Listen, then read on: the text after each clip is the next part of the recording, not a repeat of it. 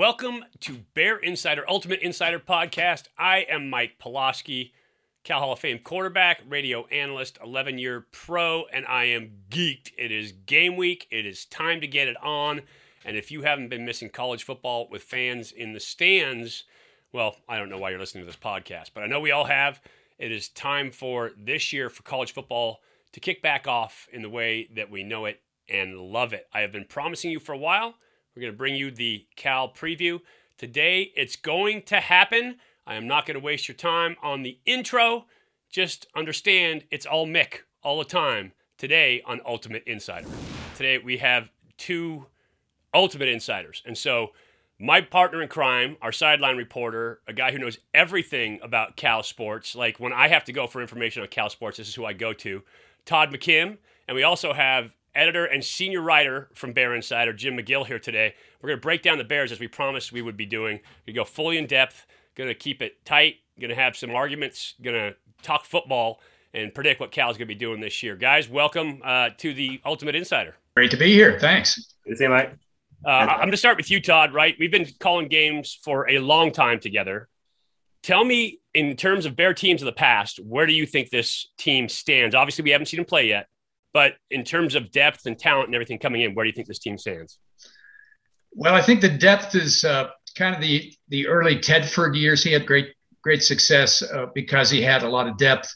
Um, size wise, I mean, this is like one of the bigger teams I've seen, particularly with the younger players on the roster. I mean, the last two years they've really beefed up this roster uh, in the offensive lines, defensive lines. You know, even in the secondary, you look at some of the bigger corners they've been able to recruit as well. Uh, and then the one position that they have now in depth and in size that they haven't had for quite some time would be tight end. Uh, eight tight ends, I believe, on the roster, and um, a number of those guys are pretty good size. The, the, biggest of which is one of the young guys, one of the young pups, and that's Jermaine Terry at at six four, six five, somewhere in there, and and Justin Wilcox says he's probably a little bit north of 265. He certainly looks north of 265. He's a big dude. I mean, can, he looks like an offensive being lineman. that size as a, a college freshman, right? A high school senior coming out. They listed him as 270, but think about it as a high school senior coming out being that size, but moving that fluidly. Yeah, it's it's. I mean, he's the type of athlete you say won the genetic lottery. Okay, I mean he's ready. He's ready made physically, and now he just has to adapt to the college game. And then uh, Keleki Latu, you know, he's he's six six and change as well, uh, at about two ten, maybe two twelve, somewhere in there, and he'll be so the size of these guys, I think, is probably the most noticeable thing, and I think you have to go back to the early Tedford years for for that kind of size. I mean, Sonny Dykes' teams were relatively short and and didn't weigh a lot. So that Which was kind of like what you're looking for in football well, players, right? It was a lot like my high school team. Our motto was, "We may not be big, but we're slow. Yes. And, and, as a result, we didn't win a lot of games. Um, but but this team is big, and I think it's got great potential. I think the key, you know, is going to be the, the play of the offense. It's got to be better than it's been the last couple of years. It just has to be. I think it will be because I think the defense will still be rock solid. Yeah, that's been the restricting factor the last couple of years is, is offensive play, right? Defense carried them through a lot of games, but offensive play. When the offense showed up, Cal was a pretty good football team, but when they didn't, it was trouble. Jim, talk to me. I mean, you've seen Cal teams for a, a, while now. You've been writing about Cal for a long time now. What do you think of this Cal team just on a broad spectrum? Well, I go back to following Cal since around 72 and writing for Bear Insider since 03. So I've definitely seen a lot of teams. It's a unique team. I do like the depth a lot. It's interesting that the depth tends to include a lot of young bodies, but as opposed to young bodies in the past being undersized, needing to be built up. These guys are coming in college ready already. Just some really big guys, especially the defensive line. Man, they're they're really stacking up a lot of super talented big bodies on the line that that don't need to get stronger. That if at least a couple of them pop and are able to contribute early on, they could provide some really nice depth where there's very little drop off and maybe a little bit more athleticism than than we've seen in the starters the uh, offensive line was looking like it was going to be really deep in the offseason, but three of the potential top 10 are gone now. And in the past, when you lose a guy like like Saffell, the starting center, the, the, the, quarterback of the offensive line, that could have been a real problem. And, and ditto with losing Brett Johnson on the defensive line. Those two things could have derailed a season before it even started in the past. But I think that there's really seven viable offensive linemen right now that uh, that can rotate in and, and, really not see much drop off.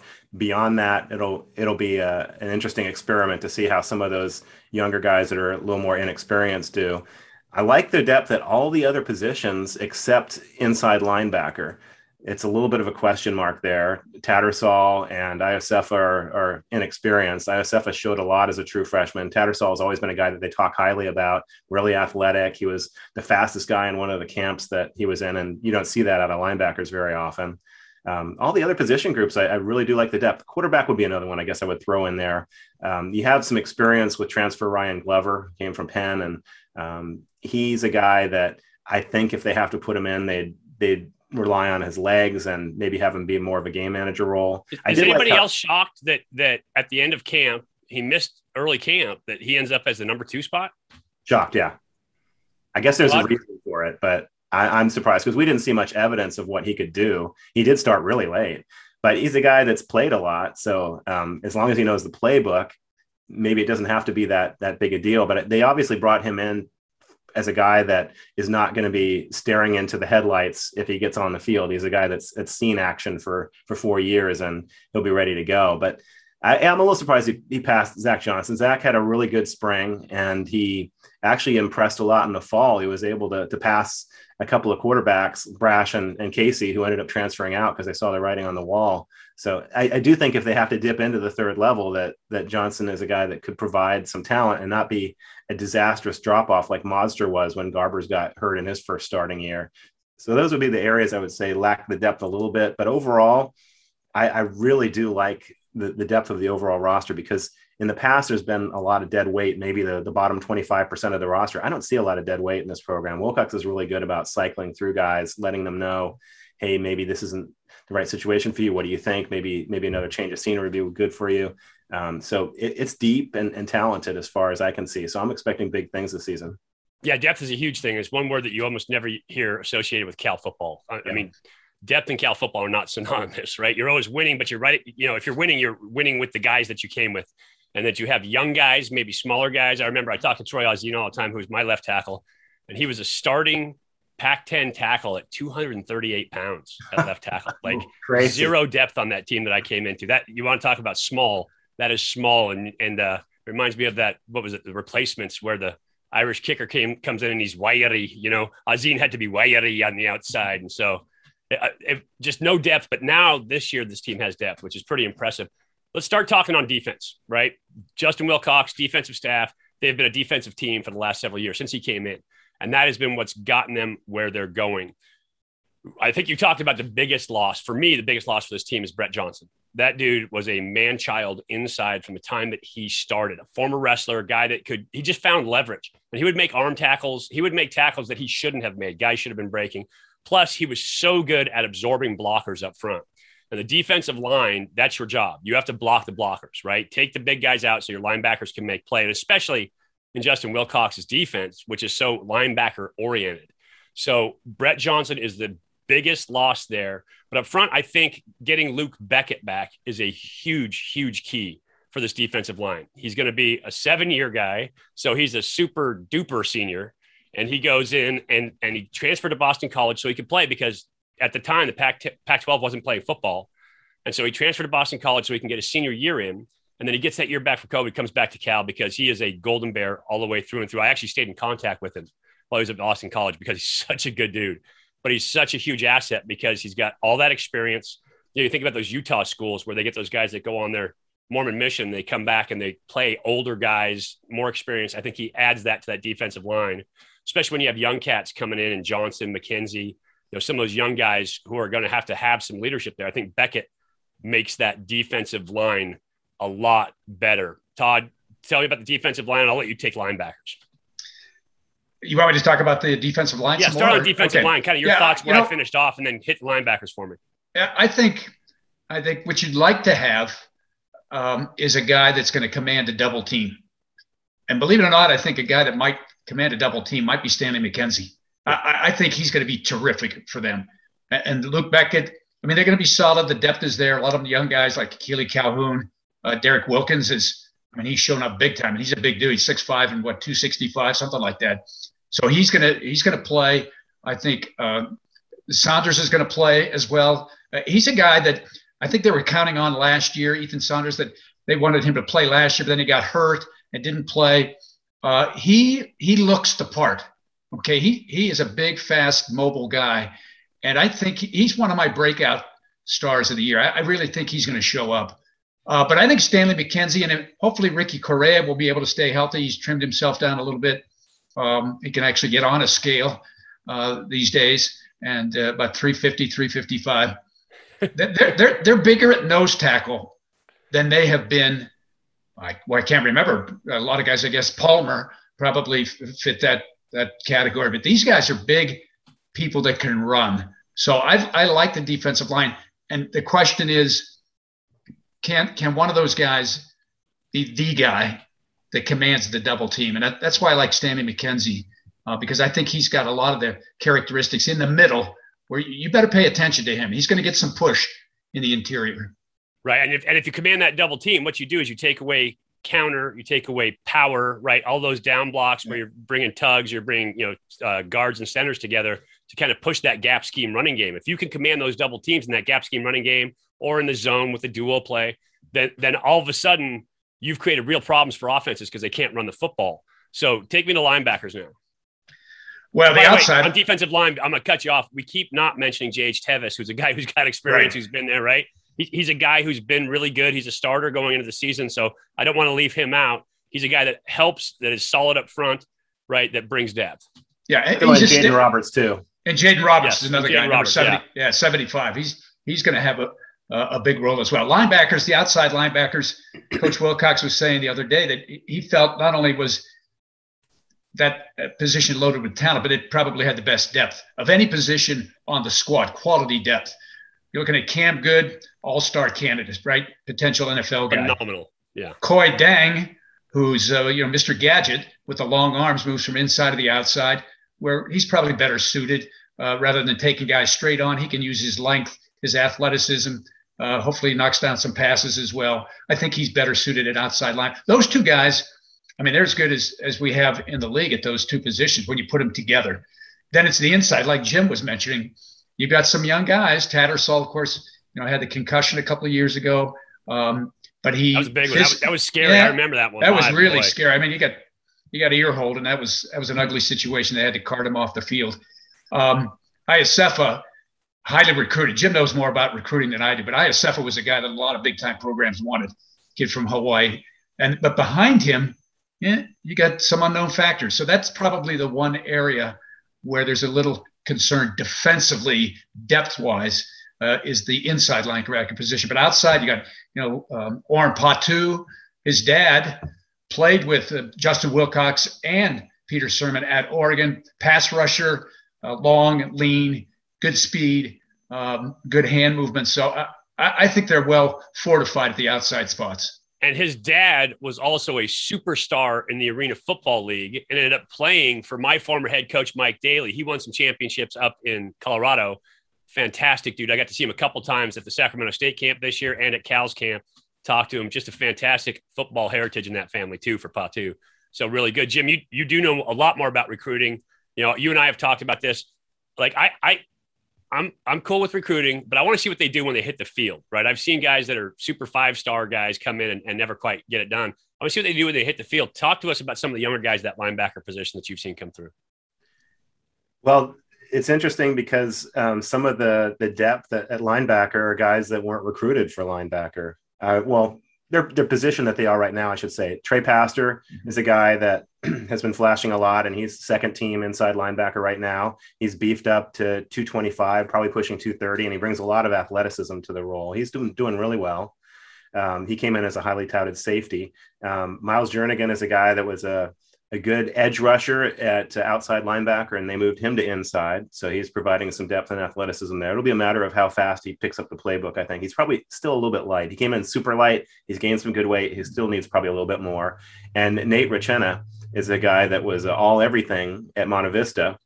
He played DB, he played receiver, he played tight end, he played some linebacker. They moved him up to inside linebacker, and he flashed immediately. He came in uh, as a gray shirt in the in the the spring, and he he made some good plays right away in the spring, and he's showed out all all fall camp too. So he's a guy that I think if he sees the field, um, he's going to bring some some nice athleticism to the, the position too. Still a little bit light, yeah, and, I, I, actually coached Rutchena when he was a, when he was a freshman at Monte Vista a little oh, bit. Oh, wow. Um, yeah, he played with my son on that team. And so I would go out and help out and coach that team a little bit. And he was Did a he dominate. A one. He went like he came in. They're like JV. You know, he never even yeah. played freshman football. JV, and then he did absolutely everything. So I got to watch his career at Monte Vista. Great kid, great family, uh, fantastic football player. He knows both sides of the ball, and I just think that's such an asset for a kid that when they come in, they've played offense like a lot and understand offense. And he played for Craig Bergman, who is a fantastic high school coach who's now retired but he so he understood that system and then ended up playing for Matt Russey, another Cal guy. And so and, and had a lot of good coaching. Thomas Deku coached him when he was there, right? Wilkerson, for, David Wilkerson, former Cal linebacker, coached him a little bit while he was there. So he's had some really good coaching in high school too. That kid's going to be a football player. So let's move on to defensive back. Now we're talking about guys. Cal has had a history of fantastic defensive backs in the Justin Wilcox era, right? They've had a team that kind of stayed together for the majority of it. Last year being the scrimmage season, they broke up a little bit. So we're not going to count that one. But let's talk about the guys that we've got coming back this year, Todd. Josh Drayden takes the redshirt year, super team player. Like you and I talked about this when it happened. And this kid is selfless to be able to just say in my senior year, I'm going to take that redshirt year and sit it out one more year to get, you know, a shot, get a look. That's pretty selfless, I think. And, and it's, and it's not egocentric. You got Elijah Hicks coming back. Obviously you lose Woodson, who gives you a loss of depth at that position mm-hmm. uh, going into the season. Uh, but you also have Woody coming in, a guy who was a transfer from Florida State, and uh, Chigozie Anusiem, who is a really good, athletic, tall, good-looking player, has yet to develop into that guy. But give me your thoughts on that secondary, kind of what you think uh, in terms of what they're going to look like, how they're going to play, what we can expect from that secondary. Well, you've got a couple of guys that still remember the moniker, the Takers right? Josh Drayden was on that team. Uh, you look at Elijah Hicks was part of that group as well. A really good secondary with Ashtyn Davis, Hawkins, etc. So I, I, think when you look at the first four, they've played a lot of football or enough football that we know a little bit about them. Anusiem at one corner, Josh Drayden at the other corner. You mentioned his unselfishness. You know, two years ago he could have he could have finished his career out. Okay, and he decided, and they decided that you know what? We're kind of in a good position with Cam Bynum and Hicks at the corners. Um, so you're not going to get maybe as much playing time as you would like. And he was, he said, you know what? I'm fine. I'll come back. Last year was to have been his final year, but COVID took care of that. So he's a proven performer. He, he likes to hit. I like him a lot. He's a great kid. Um, Hicks, former Notre Dame commit, then committed to Cal and stuck through that commitment when Sonny Dykes left before Josh was hired. So He's a proven commodity as well. They've moved him to safety from corner, so you know he can cover. Daniel Scott has picked up playing time as the years have gone on. I like him. He uh, sat out a little bit of the early part of fall camp this year. Um, so, and the other guy is uh, Collin Gamble, uh, a corner. He could play nickel as well. He and Drayden kind of share the same responsibilities in some regards. So, I think those five are solid. And then you've got Woody, the transfer from Florida State, as you mentioned he's had a good camp as well as as, as long with uh, Miles Williams. So I think they feel really good about six. And then you get into, as Jim talked about, the young guys haven't been on the field. Hearns from De La Salle he's shown flashes in camp. He's going to be a really good player once he gets a little more physical. Uh, he's a little um, undersized right now. So I think they've recruited pretty well there. Um, and it's a matter of staying healthy. In this league, you've got to have probably seven or eight guys that can play because you're going to play nickel a lot, you know, in the teams that we see in our league. So I, think they feel pretty good about the, the starting quintet, the starting five, and maybe two more. And then can we see if is there a number eight, a number nine guy if somebody goes down? Well, and, and you make a great point because we talked about linebackers and depth at linebacker, but you in, in the Pac-12 you're going to be playing nickel seventy percent of the time at least. And so when you have the linebackers that you have, young linebackers, you're going to be able to swap out that middle guy because Kuony Deng also has some history as a middle linebacker, right? So now you can keep Kuony Deng on the field, you can keep Cam Goode on the field, and you can go with the single middle linebacker, play that nickel scheme behind him, and move guys around. And so you become multiple on defense because of the talent you have at that linebacker position. But you have to have, like you said, at least seven cats in that secondary who can cover conceivably as a quarterback, I used to call it looking for the fish, right? You always try to find the fish. And when you find him, you pick on that cat. And, and teams nowadays, they play so much that three match that ends up becoming cover one. If you can find a fish, boy, you can you can make hay as a quarterback. I don't think Cal has a fish per se. We'll see who teams decide they want to pick on. Obviously, uh, when we had Cam Bynum, they threw away from Cam Bynum. And so Hicks got a lot of experience out there covering at the corner. But uh, I don't know that there's a fish. There's some big dudes outside. There's some guys that can cover. Josh Drayden's really good, a lot of experience. They're pretty good in that secondary. Let's switch over to offense now. I'm going to start off with Jim, and we're going to talk about uh, that tight end. Oh, we talked about the tight end position a little bit. Let's talk about running backs, Jim. Tell me what we what we're looking at that stable of running backs. I really like the fact that they have viable depth through six guys. Um, I don't think I've seen that before. We've seen higher end talent before when you have guys like like Forsett and Arrington and Lynch on the roster at the same time, but probably didn't go six deep. It's interesting coming into the season how it's playing out for the starting role. Chris Brooks, formerly Chris Brown, is a guy that's started seems like for decades at Cal.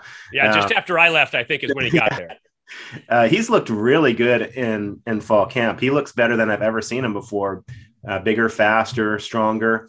And then we get the depth chart released, and you you've got Damian Moore as the starter. Now Damian's had a really good fall camp too, but it makes me think that maybe uh, Chris Brooks is a little bit dinged up a little bit. Um, so maybe they want to divide the reps up a little bit more. Maybe Moore is healthier. It's hard to say because they're not going to give opposing teams any advantage to talk about about health. But I do expect both of those guys to rotate a lot.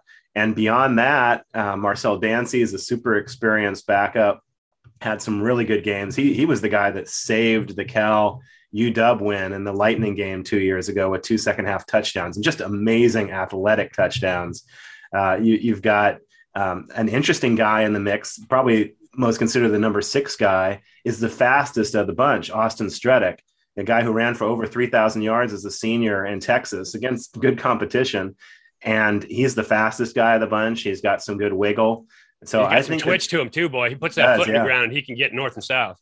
I think they're going to find some situations where they, they can utilize him a few plays a game and and uh, whether it be a pass out of the backfield or putting him in space, whatever it is. And then Chris Street is a guy that's really talented. He came in with with Damian, both highly touted running backs at the same time. He was dinged up last year, so we didn't see him too much in camp, but he's got a lot of talent too. And DeCarlos Brooks, he's a guy that started off um, fall strong. He had a good spring, but he just got absolutely trucked by um, by Butler, one of the young DBs, in a non-contact practice. So, uh.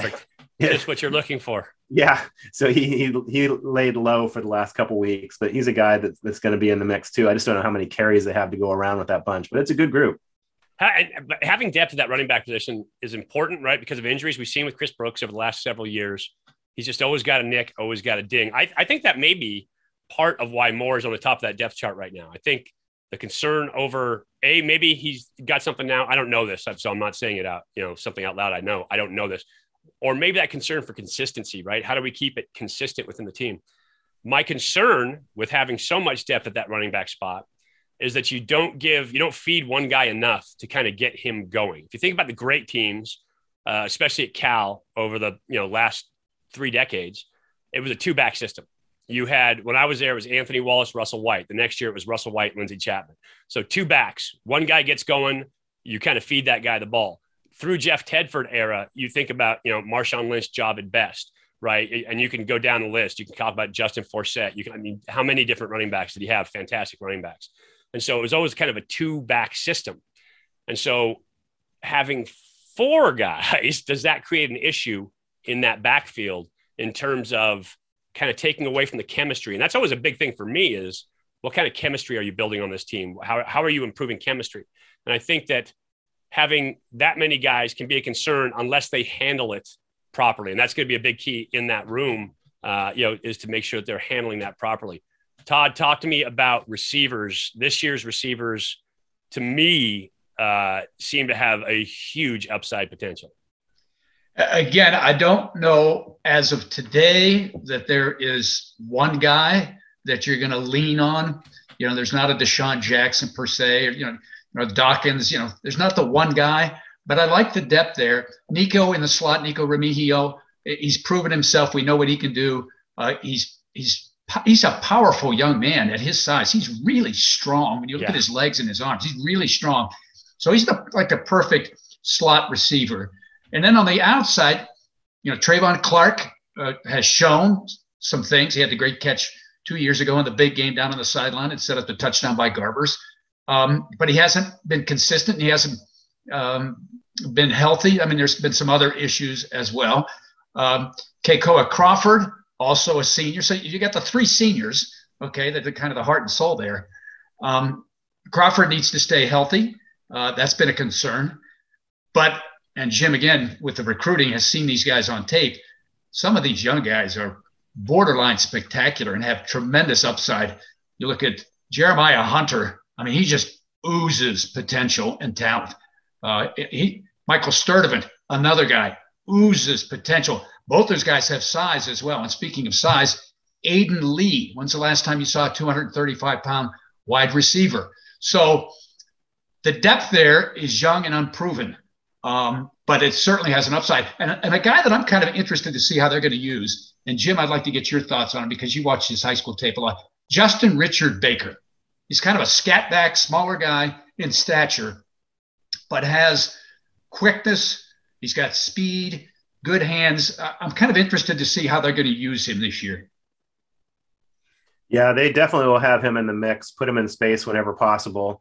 He's one of those guys with a real instinct for the game that hmm.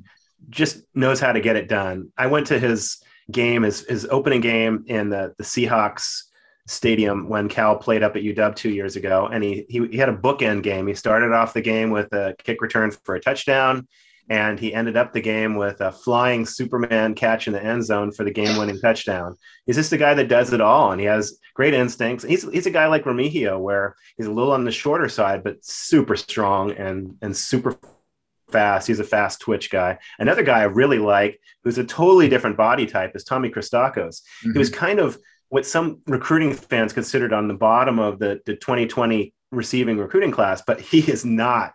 He is a guy that gets it done. And at first, the thought was, well, maybe he could be a, a good red zone weapon. He's tall. He can top shelf it in the, the, corner of the end zone. And sure, that's that's the case. But if you watch him in camp, he had two 40 yard completions in tight coverage down the sideline too. He's an athletic guy, and he's going to be a mismatch for a lot of DBs out there with his six four size. So I love the depth in this this receiving room. It's a matter of of how consistent the younger guys can be, and even another young guy, Mavin Anderson from the 21 class, he's showed really well in class in camp too. J. Michael Sturdivant had some injury issues later on, so Maven had a chance to step in and get some of those reps, and he's flashed a lot too. And he's he's a workout warrior. He's a guy that's just ripped, and he's going to give it everything he has, and uh, he's got a lot of athleticism. The, the, thing that I would add too is is Burl Toler has done a great job of creating a deep wide receiver room that have all kinds of different skill sets that present matchup difficulties for defenses. And I, I, I love the way they combine height and athleticism and size. And there's just so many different things you could do with that group. So I'm excited to see what they can do. And Burl Toler, you mentioned one of my favorite Cal guys. He is he's the third actually, but he's just I mean fantastic dude, uh, great coach. Like and the chemistry in that room, he really loves the chemistry that he's built in that room. And so that means a lot. If you get a guy like Burl Toler, such a high character guy, that loves the chemistry he's built in that receiver room. Uh, he's got some leaders on that team. We talked about Nikko Remigio, a big time leader for this offense. Uh, that, that's huge to have those guys kind of all be on the same page. Usually, you think of those receivers as selfish guys. They always want the rock. You know, they always want to get fed. Those are the guys you hear about in the NFL always causing problems, right? Because they're not getting enough balls. But that receiver room, I think, is is very solid. The chemistry's there. Burl, Burl Toler's done a great job coaching those guys. Let's get to the offensive line, right? This is where everything centers around for me in football is the offensive line. You have to have the big guys up front. We talked early about the injury issue. Mike Saffell, uh, you know, retired out, medical retirement out. Uh, and so you lose him, you lose Mello. It's another guy, Gentle Williams, another guy, you know, and Gentle Williams has been slated to be a starter for years now. Um, and it just never quite turned out for him the way that he had hoped it would. So you end up with five new guys. You talked to coach yesterday he, he's think they're really happy with the top seven guys there. If you can have seven guys in an offensive line that you feel very consistent with, very good about, then you're in good shape. Um, let's talk through that offensive line, kind of strengths and weaknesses. I'm going to start with strength left tackle, Hollywood Will Craig.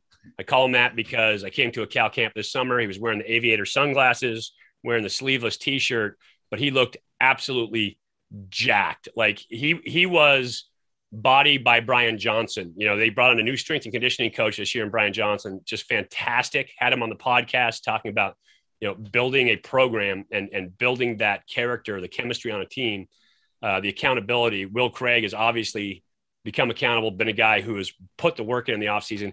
He looks fantastic. And I think this whole O line group as a whole has gotten bigger, stronger, faster in the offseason. Will Craig's going to be a fantastic left tackle, athletic, strong, big, very good, skilled footwork. So I think he's a great guy to start with at left tackle.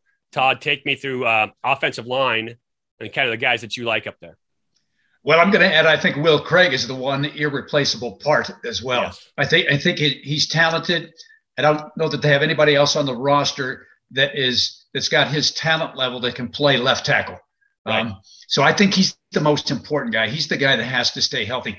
All the other guys are interchangeable to some extent. I think. Uh, Cindric can play, you know, guard or center. Has gotten a lot of snaps at center. Uh, Daltoso, I think he's played every position on the offensive line multiple times. So it he's feels probably like he's the been here forever as well, right? Daltoso, he, he has transfer, yes. but he, it feels like he has been here since like 1964, playing for the Bears. I've been calling his name for so many years now. And while we're talking about offensive line, congratulations to Jake Curhan for making a 53 man roster with the yes. Seahawks as well. So want to get that in. And he and Daltoso are like, uh, you know, bosom buddies. Um, so, so that versatility exists in the middle. Ben Coleman is an intriguing young player to me because, in my estimation, he is the prototypical future offensive lineman for the Bears in that he is a big dude. He is vocal. Uh, even though he's a young guy, he might be the ringleader vocally with that group, according to a, a couple of the players on the roster. Um, he's got the versatility. He can move out to tackle. He can play on the interior, but and, and I think he's big. He's mobile. He's uh, agile, and I believe he's got a little hostile in him too, which is exactly what you're looking for. So I think that that five uh, is probably good. And McKade, uh, McKade is another guy that's nasty. I mean, yeah. when he first came in, he would hit you. It might, might not be the right guy uh, in the scheme, but he would hit you, and he enjoys that that contact. And so I think that starting group is pretty good. Um, you know, some of the young guys will have to see how they shake out, but some of the young guys also got thrown into the fire last year. When you think of you know, the Oregon State game and then even the Stanford game, and I thought performed admirably when they got the opportunity. So I, th- I think they've got seven for sure. Uh, maybe eight. We'll see if Swinney can come along, how he'll develop. You know, Johnson is another big, big guy. I mean, the size of this offensive line, Jim, when you, you look at the guys they brought in recently, they're all six five, six six, six seven. They got a commitment from a, a guy that's six eight. Uh, they have really gone out of their way to get bigger uh, bodies that have some agility as well. Yeah, they've done a good job taller with quarterbacks. That's the problem. Like you're gonna you get those six eight cats up there. It's hard to see over that line. You know, you're trying to look downfield. That makes it tough. The uh, the guys that I would look to for for depth are uh, Brayden Rohme, who is a guy that I don't know if it's Rome or Romy. I hear it pronounced both ways by the coaches. Uh, he's a guy that's probably talented enough to start at one of the tackle positions. And then Brian Driscoll is a guy mm-hmm. that uh, that did step in. Todd was mentioning some of the young guys stepping in, and he's a, a, guy that many thought would start at center, but Ben Coleman has been so good this camp that they have to get him in the starting rotation. So mm-hmm. he's in at left guard, and uh, they move Cindric over to center to start the season. Um, if there's an injury to Craig, uh, Coleman did really well at left tackle during camp, and I think they feel comfortable switching him over there, bringing um, Cindric back to left guard, and putting Driscoll in at center. So they've got some position flexibility there. Um, yeah, the, the question I think is beyond those seven. Is Everett Johnson ready yet? He's had a couple years in the program. He's gotten bigger and stronger. Uh, is a guy that came in in the spring and he's big. He, he plays multiple positions, so maybe he, he's going to be ready to to kick in a little bit. So there there's some good long term depth, short term really two or three behind the starters. And, and, like you said, Driscoll filled in last year. He played well last year. It's funny when you listen to Angus McClure, offensive line coach, talk about the offensive line. You you can hear right. You have to listen for that subtext in his voice. He really likes Cindric. Um, he, he, talks about him in terms of the way he plays the game, how smart he is, how hard he works. Right. That's I think I think Sindo is the feel good guy on that offensive line that has just continued to earn respect and playing time. I talk about it we did a donor event on Zoom last year, and uh, Angus put on a film of Sindo running one of Oregon's linebackers up into the stands. Like he blocked this dude for like 40 plus yards, ran him out of bounds, like deep out of bounds. And so it was a nasty play. He's got a lot of nasty in him. Todd, I agree with you. Mettauer is a kid who came on campus. You know, the old saying, if a puppy doesn't bite when they're young, they won't bite when they're old. Well, I mean, Mettauer came onto campus biting everybody. Maybe it was a wrong dude, but he was definitely biting. He was a tough kid coming in. And so brings that Texas mentality. If they can center him down and get his technical play correct, he's been a head heavy guy. He kind of he'll miss blocks because of his technique. If they get him technically correct, he can be a really good football player at that guard spot. And so I think you know, the offensive when, line. Go ahead. I hate to interrupt you, but I want to talk about McKade. But uh, Luc Bequette thought that he might be the most improved offensive lineman they have in that room because he has gotten better in technique. And and in talking to um, the offensive lineman a couple of weeks ago, uh, they were mentioning about the fact that he now can work in conjunction with the right tackle Daltoso and the center, whereas before they had a little problem communicating. Now they've, they've resolved that. And Daltoso has been raving about the communication that he and McKade have on that right side. And that, that only bodes well for both of those guys. Oh, without a doubt, you put yourself out there on Mettauer Island, and all of a sudden you're in trouble. But once you can start communicating, right? That and it's so key in in terms of run blocking, pass blocking, with everything that defenses do now. They're always trying to kind of get to get you to lose a guy in protection by you know simulating blitzes, by giving you different looks, by running stunts up front.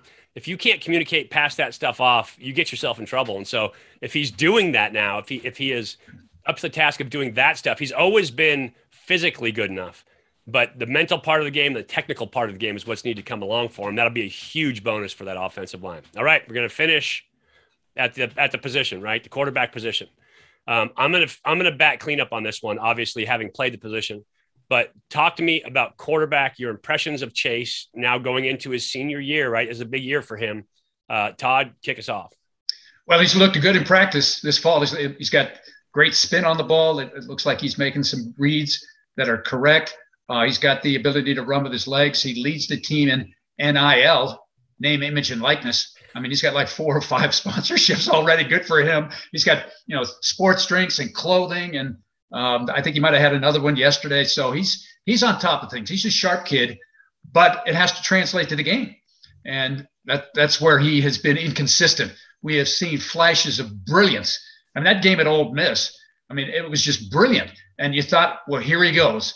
And then, of course, Arizona State rolls around, he gets hurt, and it comes back and played really well at the end of the year in those last three games. So he showed in 2019 that he's capable of doing it.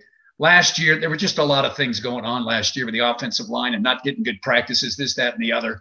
Um, you know, ifs, ands, and buts can be, you know, candies and nuts, but he's got to perform well because there's a, I think there's a, at least watching practice, a significant drop off between him and everybody else. So he's got to stay healthy. And when he's been healthy, he's won games. And so as he goes, as you know, as he goes, the team goes. And I think he's going to have a really good year. And I'm excited to watch him Saturday against Nevada. Jim, your thoughts? Yeah, I like Garbers too. He, he's taken a lot of heat from the fans because he had a, a, rough year last year, but there were a lot of things at play there that I don't think people really acknowledge, maybe on the surface level, but he had some real challenges there. The offensive line wasn't there a lot of camp because of COVID protocol and during the, the four game season. And then when they were there, the defensive line wasn't there quite a bit. So they weren't able to block against anybody or have real practices. And you, on top of that, he's trying to learn a new West Coast offense from Bill Musgrave. So you know, it, it, was a really difficult situation. Now, granted, he didn't didn't play very well. He didn't play to his capabilities. He played much better the year before. But now that he's had a year in the system, the offensive line's pretty deep. They've had continuity in practices. He had a good spring and he's had a good fall. The the staff raved about him the, the last press conference. So uh, I expect to see big things about from him. I don't know that he'll be a top three quarterback, but I think he'll be pushing that group. And if you get that kind of performance from him and pretty good health, I think that the sky's the limit for this team. So, so I'll kind of close this off on the quarterback spot. Is as a quarterback, right? As a coach, as a guy who's around the game all the time, who studies game film, who does all of that. I about 95% of the time, I know what the right read is. I know what the right kind of execution of the play is. Uh, I, I liken Chase Garbers in terms of style, right? It, it's, it's a big stretch, but in terms of style to Steve Young. Steve Young was so athletic, so gifted, could clearly play the position, but he was so fast and, and so elusive that immediately he would kind of snap out of that passer mode and into the runner mode. And it didn't allow him to play the position like he could really play it. Todd, you mentioned Ole Miss. At Ole Miss, they played off man. And so that off man gives you clean reads right away. And when Chase had his clean reads and settled into that pocket, boy, he was really good. He was dynamite. And so the trick for Chase this year is going to get into that settled in in the pocket. He's had enough experience playing the position to make it happen. He's going to have to take some of the pressure off his own shoulders. I think Coach Musgrave will do that by calling a lot of run game, by giving him play action stuff. But if he takes some of that pressure off of him and make it more like a practice experience, you watch Chase in practice, boy, and he's lights out. I think if you make it like a practice experience for him and let him settle into that pocket, he's been really good. He's still young. I mean, he's he's just a baby. I, I think about my career. I played till I was 31 years old. And so you watch these young college quarterbacks who, who can be really good. They're still really young. And so if Chase can settle into that mold, I think he can be a very, very effective quarterback in this offense. The, last year doesn't count to me because a Cal's whole team was never really together. They just had a new offense. If you look around the Pac-12, Washington, Oregon, Washington State, Cal all had new offensive coordinators last year. None of those offenses were very good, quite honestly. They, they all kind of sputtered because of the way that they had to install with Zoom in the offseason. None of those offenses were great. And so I think getting that extra year in the system, understanding it now, is going to help Chase a lot. I like him. I wish for his success. I tell him all the time he has a chance of upsetting my record of you know winningest quarterback in the modern era. And so I hope he does that this year. As a Cal guy, I'm always team first. I want to see Cal win. But I think that if he settles in and plays from the pocket first, right? Make plays when you have to make plays. Don't make plays when you don't need to. Go through your progressions, make your reads, hit your passes, be efficient in the pocket. I think Chase has a really good chance of doing something special this year. Predictions for the season. Jim, I want to know your predictions in the Pac 12. What do you got for me? I am expecting seven and two and pushing Oregon for the Pac 12 North title. Outstanding. Todd? Yeah, I think if uh, we had had last year's schedule, I might predict the Bears to win the North Division because the Washington, Oregon games in particular uh, would have been at home. Now I got to go on the road. Right? Yeah, that's a little more challenging. So I'm going to go with six and three in that regard in the conference because of, of the road schedule. Um, I, I just think it, it's tough to, to at Washington. Did it two years ago. Maybe if we have another Lightning game, we'll, we'll get a break there. Oregon's tough, although they've played Oregon tough the last couple of years. Uh, could have won the last two games. Uh, I just think the road schedule is difficult. Um, so I'm, I'm going to go with six and three. And I, I, I think they're going to win all three of the non league games. Although I will say this I don't think any one of those non league games is a patsy. I, I think all three of those games are going to be challenging. Nevada, great offense. At TCU, great defense. And Sacramento State with Troy Taylor. Now, they didn't Troy play Taylor. all.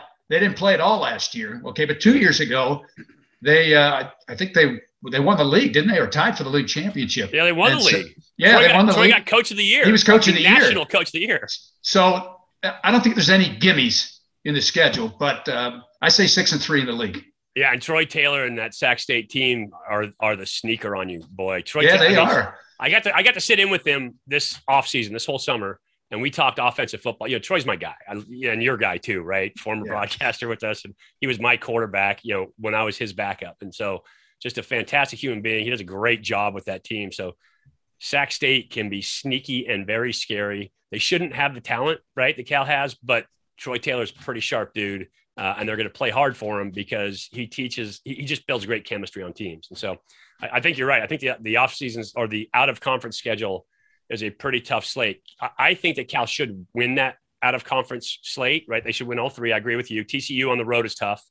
I think very tough. Nevada is great on offense, but Cal's strength should be on defense and in the secondary and pass rush this year with what they have at that outside linebacker position. So I think they can win that Nevada game, uh, but it's going to be a struggle.